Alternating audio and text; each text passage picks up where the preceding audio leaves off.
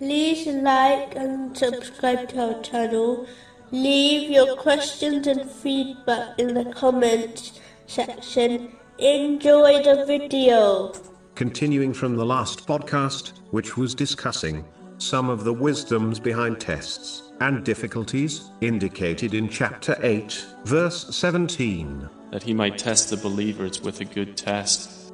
The next wisdom behind tests and difficulties is to inspire Muslims to perform an important act of worship and a righteous deed, namely, supplication to Allah, the Exalted. This has been advised in a narration found in Jami R. Tirmizi, number 3371. The one who is guided to this righteous deed has been guided to obtaining blessings in this world and the next. Unfortunately, when one only experiences times of these, they often neglect this righteous deed. So, a wisdom of a test or difficulty is to drive a Muslim towards this great act. The next wisdom behind tests and difficulties is that it provides a Muslim a means and an opportunity to adopt steadfastness and forbearance. This is a much loved characteristic, which is declared in a narration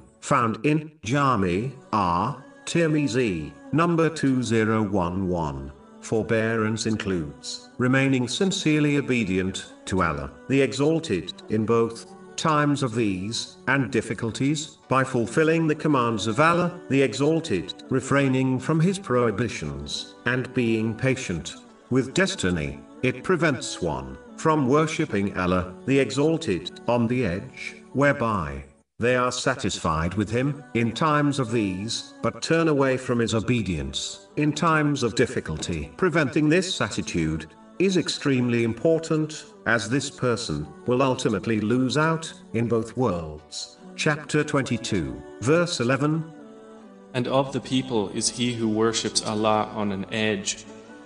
If he is touched by good, he is reassured by it.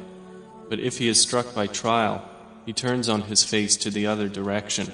The next wisdom behind tests and difficulties, in cases where one has been wronged by another, is to gain reward and the forgiveness of Allah, the Exalted, by forgiving their oppressor. Chapter 24, verse 22.